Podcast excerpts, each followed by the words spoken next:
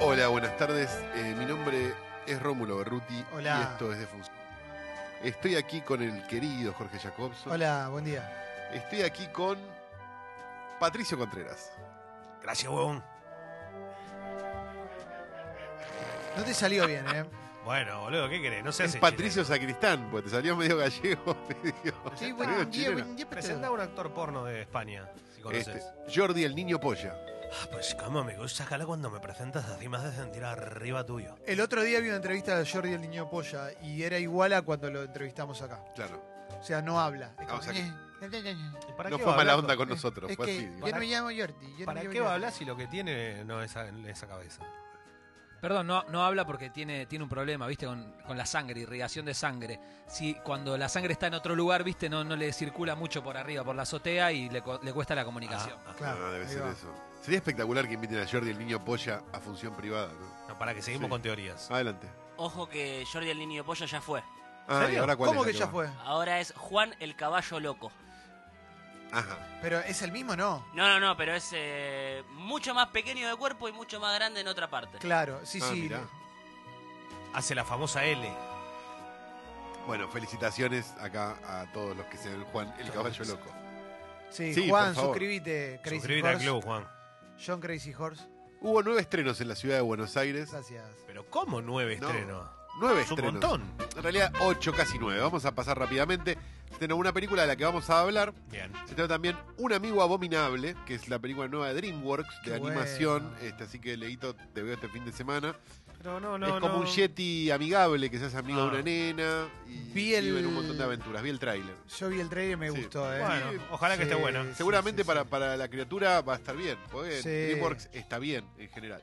Eh, se estrenó también Historias de Miedo para contar en la oscuridad, ¿eh? Ay, que es de Andre Overdal, que es un director que había hecho una película anterior que se llamaba La autopsia de Jane Doe, que le hemos recomendado aquí ¿Y varias es veces. buena o no es buena? Esta viene con el aval de Guillermo del Toro y aparentemente está basada, o mejor dicho, aparentemente no, está basada en estas historias de miedo para contar en la oscuridad, que son unos cuentos más bien eh, para púberes adolescentes. Así que es medio una película de terror Lindo.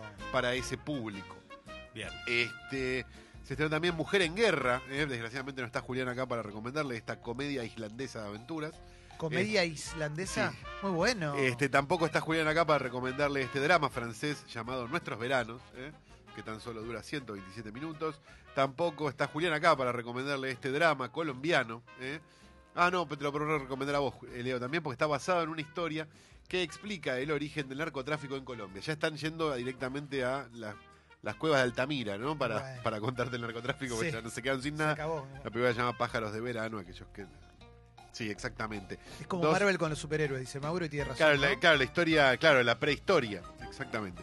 Eh, tenemos dos argentinas al gomón y si tienen ganas de ir a aburrirse, pero en el cine esta vez está Roger Waters, el show de Roger Waters en el cine. Así que si... ¿En serio? Si As and Them, Pero para, ¿no lo habían dado? ¿no- ¿En un momento no daban de Wall en el cine de vuelta? la ¿También? película. No, no, pero como el, el El espectáculo de él, el que hizo común. 14.000, res- ¿no? Es así. común, sí, es común que se estrenen recitales. Mucha, lo raro es que se estrenen recitales que hubo acá.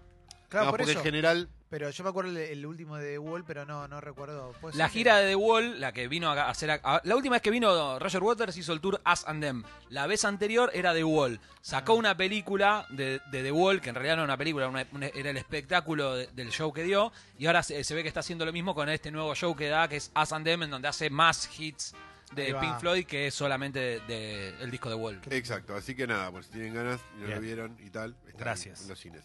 Dicho esto, vamos con el primer estreno, la película que ustedes pueden y deberían ir a ver al cine.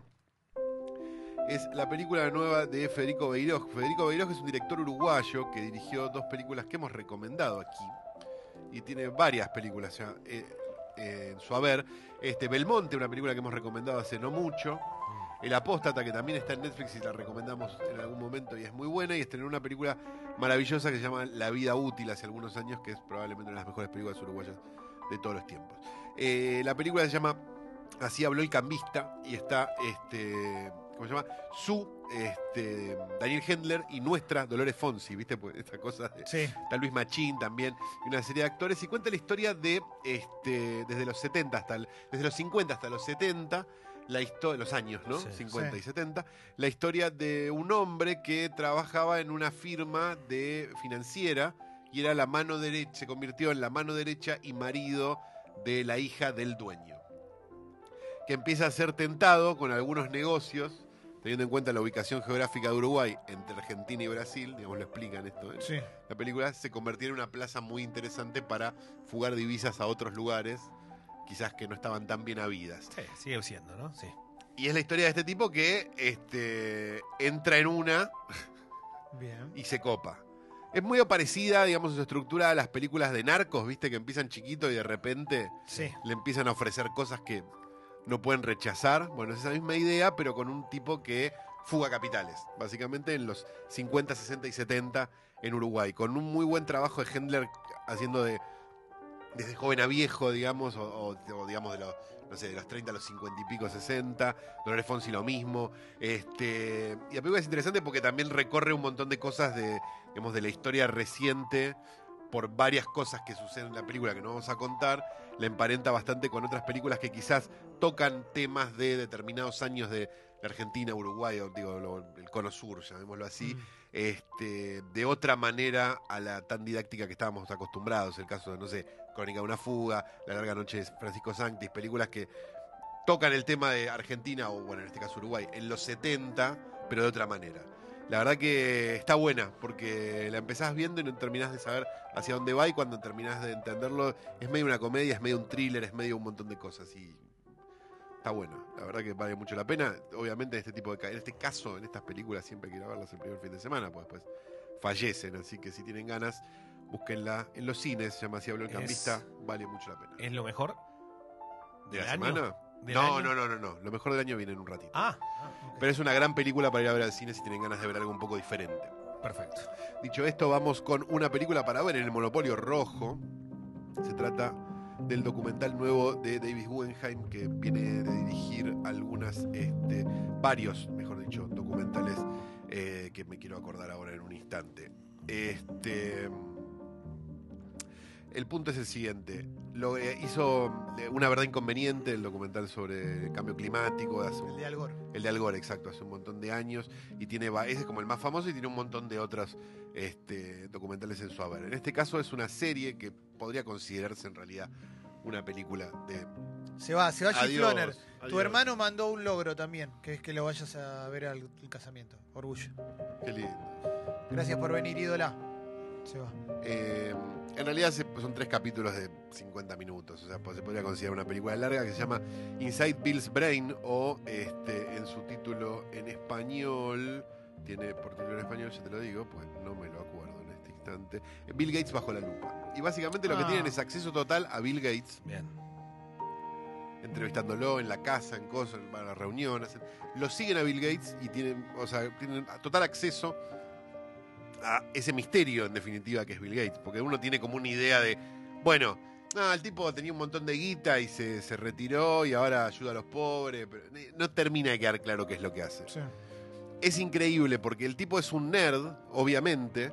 Entonces, por ejemplo, se empieza a preocupar por este, los desechos sanitarios de la India, ¿no? O de África. Entonces agarra y dice, pará, tenemos que inventar un super inodoro. Entonces empieza a juntar con, con- con- con ingenieros para desarrollar un super inodoro que no necesite tanta agua, que no sé qué, que no sé cuál. Es un delirio. O sea, todo lo que está haciendo Bill Gates. Y digamos. es que- pero es la combinación entre ser un genio y además tener toda la plata que tiene Bill Gates. Así que, de verdad, sí, porque viste que Bill Gates es como siempre un personaje que, que queda como al costado de Steve Jobs, digamos, Claro. que tuvo como más prensa Sí. y más películas hechas. También pues se murió, ¿no? Pero este, la verdad que está bueno el documental, porque te da como otra imagen del tipo. Bill Gates es otra clase de genio, porque si bien me a ver, no estoy casi, no estoy muy seguro, pero hasta donde tengo entendido, Steve Jobs era el medio que decía hay que hacer esto y tenía uno que lo Sí. hacía con él, que era Wozniak. Sí. Bill Gates es una mezcla de las dos cosas. Claro, Bill Gates lo hacía. Sabe programar Claro, y sí, tal, claro. claro. sí, sí, claro. ¿Sigue vinculado, Calo, a Microsoft? Sí, él sigue, sí, sí, sí, O está. sea, pero- es pero muy de lejos. sí, sí, quedan sí. dos lucas por mes. no, son- Sí, saca Tranca. una Sí, guitita, hace saca un una retiro, guitita, hace un retiro en sí. negro, no, no una pavada. Sí, ni- ni Tiene un plazo fijo ahí. Sí. Sí, una guitita. De eso vive. Bueno, así que si tienen ganas de verla, este, Bill Gates bajo la lupa vale mucho la pena. Está buena y es para una tardecita, te la ves y listo. Película que usted puede ver, en cambio, cambiamos a la siguiente película, una película para ver en el en el streaming de Amazon, en realidad en el otro streaming, si no, tiene el streaming de Amazon. Pueden buscarla por ahí, tampoco es tan complicada. Es una película de Lim Ramsay. Lim Ramsay es una directora enorme de un montón de películas tremendamente dramáticas en general. En este caso es una película de 2011 que no sabía que estaba ahí en el streaming y la verdad vale mucho la pena. Se llama We Need to Talk About Kevin o Tenemos que hablar de Kevin. Este, con Tilda Swinton, ¿no? La tiene Tilda Swinton. La que se parece a David Bowie. Exacto, John C. Reilly, etcétera. Eh, cuenta la historia de una madre que tiene un hijo que tiene un montón de señales que te dicen, che, te pibe complicado. Y empieza a darse cuenta de esas señales y empieza a tratar de ver la forma de que ese chico no se convierta en lo que todos los psiquiatras suponen que se va a convertir. Es un dramón, por supuesto. Y a la vez es un poco una película misteriosa y a la vez es un poco un thriller porque no termina de quedar claro si efectivamente todo eso que dicen es verdad y todo eso que dicen están así. Así que si tienen ganas de ver una película rara, increíblemente dirigida, por cierto, pueden ver, tenemos que hablar de Kevin o We Need to Talk About Kevin este, en el Monopolio Uf, Amazon en este caso. perfecto. Vamos ahora sí a una película que me hubiera encantado verla en el cine, pero por alguna razón ¿Qué pasó? la distribución local decidió este, guardarla desde julio, que la tenía, hasta noviembre. ¿Que todavía no se estrena? Y en el medio Pasaron salió cosas. para ver por ahí. Y a los que nos gustan las películas en general y los que podíamos llegar a tener interés por esta película, ya la vimos. Entonces, bueno, me encantaría verla en cine, sí. Probablemente la vaya a ver en sala cuando se estrene. Sí, porque la verdad que es una película muy linda para ver en cine. Mm. Pero ¿por qué esperar tanto, no? Sobre todo cuando todos sabíamos que esta película iba a aparecer por ahí esta semana. Porque coincide con la fecha en la que aparece en determinados streamings de afuera. O sea, cuando una película entra en determinados streamings de afuera, aparece por ahí para ver. Entonces, este, un dato que yo tenía, que supongo que la distribuidora debería tener, ¿no? Digamos, si quiere Bueno. que. Pero bueno, qué sé yo, es el problema de ellos. Es la nueva película, la segunda película de Ari Aster. Ari Aster es el director de El legado del diablo, atento Guido. Este, Ah, Here- la, Hereditary. La sí. que para vos era increíble y, Y Guido para Guido era una película pésima y después Alex de la Iglesia le, le dijo que era buena.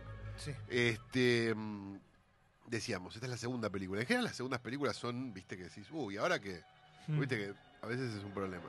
Este, la película se llama Midsommar, es de este año y es la mejor película del año. Por un Oh. montón de razones. ¿Es una película de terror? Sí, es una película de terror.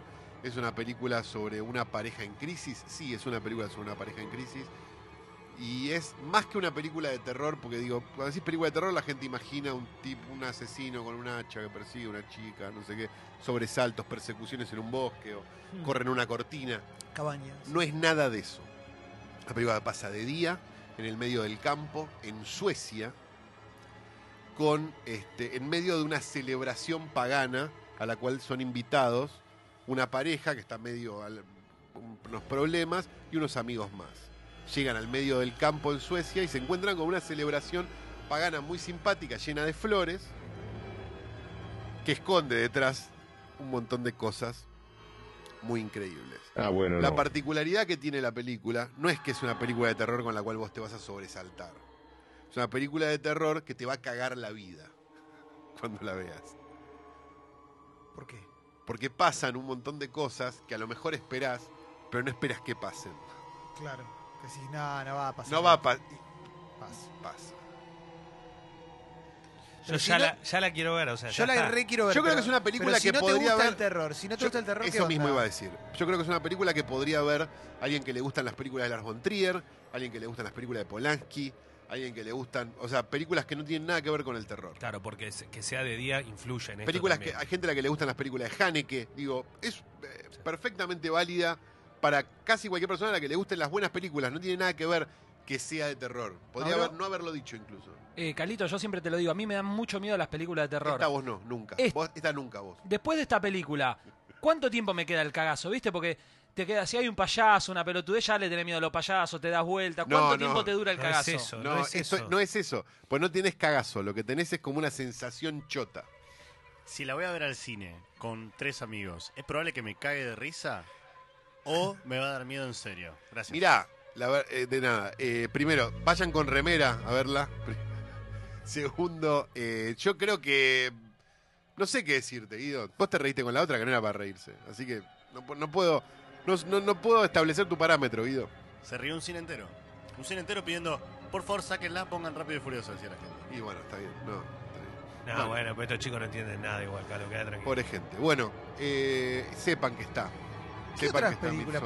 Ya, t- ya es la mejor película del año y no me puedo acordar qué más hubo el año así a nivel. A mí yo tenía una en un primer puesto, una ¿Cuál película era? que yo ya había recomendado acá, que me había gustado mucho, que era la película nueva de Craig Saller, que no se había estrenado ni se va a estrenar, que se llama Drag Across, Cron- Across Concrete, el peor título del mundo para decirlo al aire, que la película de Mel Gibson y Vince Vaughn, que son dos policías. Ya la quiero ver que no la vi, que no me la pasaste.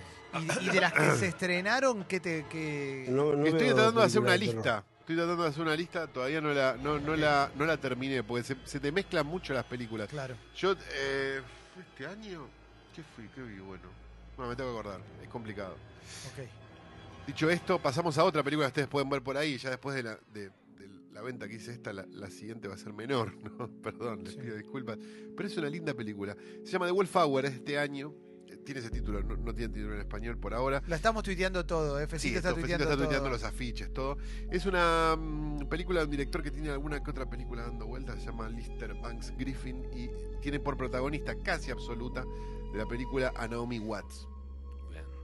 Cuenta la historia de una mm, mujer escritora del- en los años 70 en Nueva York, una mujer escritora que había escrito un libro que había sido muy importante para la contracultura y qué sé yo, y que se había hecho muy famosa y, y tal, que está escribiendo el libro que viene después de eso, hace un montón de años, con un problema que no le permite salir de su departamento, digamos, y una serie y, y medio un hoarder y medio unas cosas. Un hoarder. No, viste la- las que Un juntan. acumulador. Un acumulador, exacto. Las que juntan diarios y cosas y no sé qué, que está como en una, digamos, Sí. ¿no? Está así, encerrada en un departamento en el, en el Bronx, en Estados Unidos, en los 70, que es una zona bastante eh, complicada. eh, en el medio de. Uno, digamos, los problemas que generalmente tenían los barrios bajos en Nueva York a fines de los 70. Dos, la época donde Nueva York estaba fundida, digamos, o sea, una ciudad peligrosa, definitivamente. Tres, el verano donde está dando vueltas Son of Sam, el asesino. Y cuatro, el verano donde estuvieron los cortes de luz en la ciudad de Nueva York. Todo esto colabora a esta persona que no puede salir de su casa y a la cual le tocan el timbre sistemáticamente. Muy bueno. Est- Esto, Es muy interesante la película. Posta, no está basada en ningún hecho real ni nada, es una, es una ficción. Está para ver por ahí, es una película chiquita, de esas que antes se estrenaban y que ahora, bueno, tenés que buscar por ahí. Se llama The Wolf Hour. y la si hora del, quieren- del lobo. La hora del lobo, sí. Si tienen ganas de ver este. ¿Cómo se llama? Una película de una actriz encerrada en un departamento, medio Ya rompieron el repulsión. mate para ponerle el nombre. ¿eh? La verdad que Eh, sí. Ella, ella igual es ideal para este, hacer Sí. de una mujer que está encerrada y, y le está pasando re mal porque hizo varios papeles así que la- me acuerdo una de terror, ¿no? Que había un caballo en un barco, Sí. ¿te acuerdas? ¿Qué está internado el tipo que se lo puso? No, no, no, no, No. no. no, ¿Verdad? Está No, está era una película que había un caballo y se soltaba en el barco No. cuando ella lo quiere acariciar y el barco se, el caballo se tira del barco y el barco le pasa por arriba y ese se va para, para la popa y ve toda la sangre que va dejando el barco. No me acuerdo cómo se llama la película. Pero sí, me Qué re- triste historia. yo te lo voy a decir. Así que si Ah, tienen bueno. ganas la pueden ver. Y vamos a recomendar un clásico Todos nos ver la vamos a ir. película esa con humor, ¿no? Sí. Vamos a recomendar una película del año 1972 de Luis Buñuel. Buñuel tenía la particularidad de hacer películas este, surrealistas de alguna manera y películas un poco más serias que se reían de, de la burguesía. En este caso es justamente las dos cosas. Es una película surrealista que se ríe de la burguesía. La película se llama El discreto encanto de la burguesía, es de 1972 y es básicamente un delirio que no se puede creer que se haya filmado y que es muy simpática y es básicamente un grupo de gente muy culturosa que intenta sentarse a cenar en una cena toda, viste, eh, como, como de traje y no sé qué, y empiezan a pasar un montón de cosas que le impiden sentarse a cenar durante toda la película. Es medio el cigarrillo de, de, ¿cómo se llama? de Hudson Hawk, ¿te acordás que él quería prender un cigarrillo y siempre le... No, Sí. eh, de- no, el último Boy Scout, perdón. Sí, Hudson Hawk quería tomar un capuchino. El último Boy Scout, sí. En el último Boy Scout, él se que, eh, Bruce Willis se quería prender un cigarrillo y siempre le pasaba algo. Bueno, es medio lo mismo, pero con una cena y un montón de gente. Es rarísima. Obviamente es una película que pasó en 1972 y que no va a volver a pasar nunca, ¿no? Digamos, propones esto ahora y te dicen, no, negro, mira. Este, así que vale mucho la pena y es muy divertida y muy extraña, por cierto. Así que hacemos un repaso general y nos vamos de una vez. Pueden ir al cine y deberían ir al cine a ver así habló el cambista. Pueden buscar en el Monopolio Rojo Bill Gates bajo la lupa. Pueden buscar en el Monopolio de Amazon Tenemos que hablar de Kevin. Pueden buscar por ahí Midsommar, la mejor película del año. O pueden buscar también The Wolfhour, que bueno, está buena, pero al lado de, Sí. de Midsommar la verdad que es una cagada. Y si quieren ver un clásico total este, y muy divertido, muy extraño, muy ¿qué estaban pensando? Pueden ver el discreto escanto de la burguesía de Luis Buñuel y volverse locos, que además es en colores, así que no tienen nada para decir. Espectacular.